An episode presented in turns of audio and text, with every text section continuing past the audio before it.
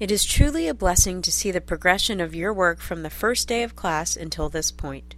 Remain diligent as you review the course and complete the final assignment, the research paper, which is singularly the most weighted assignment in this class. It is due at the end of this course. Be attentive to its basic directions and essential multiple aids that are offered to ensure success. From a review of the literature studied so far, one can draw several conclusions and use a number of metaphors to describe African American literature. One such apt metaphor is a tectonic plate, which pertains to building or construction and to the splitting of the Earth's crust, especially due to earthquakes. A tectonic plate denotes the creation of something new that nevertheless maintains an interrelationship with, as well as an interrelatedness to, its origins. African American literature is such a tectonic literary tradition that began with enslaved people who set out to do what few people believed they could do appropriate the literatures of their old and new world to create a new literary canon. Another metaphor for the literature is interweaving of texts, which relates to intertextual historiography. This means the literature is viewed not only as a product of a particular period, but in relationship to previous and subsequent African American literature, as well as other literatures, especially mainstream literature.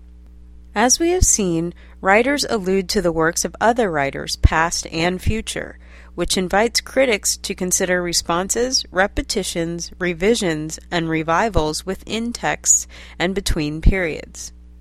How, for example, are the themes of bondage, literacy, freedom, and identity addressed throughout the literature?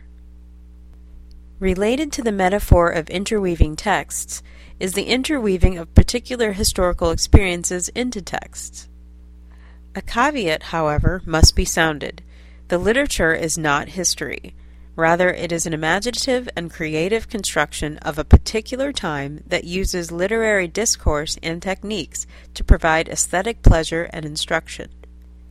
Literature produced during the era of slavery, for instance, includes historical facts such as capture, enslavement, treatment of slaves, reactions to the institution of slavery, and quests for freedom, but uses literary elements, devices, and approaches of the time such as sentimentalism, the popular 18th century adventure tales, and rags to riches genre of autobiography promoted by Benjamin Franklin.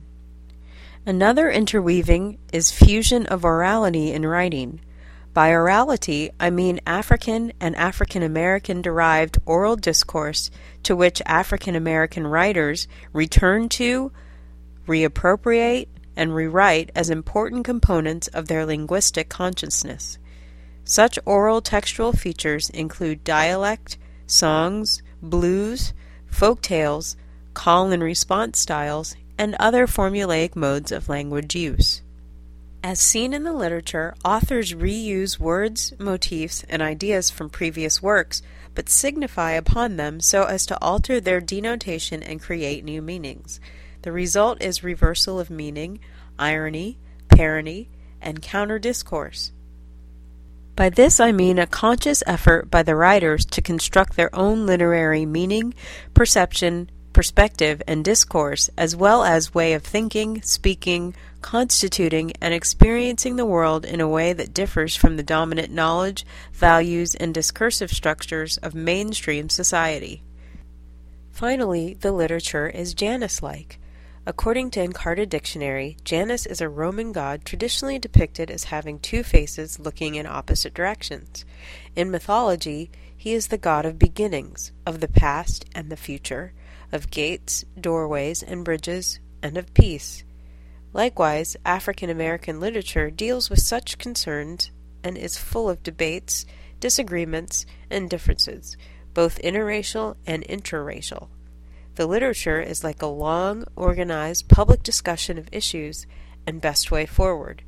Just as Michel Foucault perceived humans as trapped in discourse, and as Robert Frost and naturalists believed it is rather choices and environment, respectively, that humans are trapped in, one can conclude from African American literature that all, especially in America, are trapped in these Janus like racial issues and debates. This module marks the end of the PointCast PowerPoint lecture series. Please complete and submit your final assignment by the due date. May God richly bless you and continued best wishes in your studies.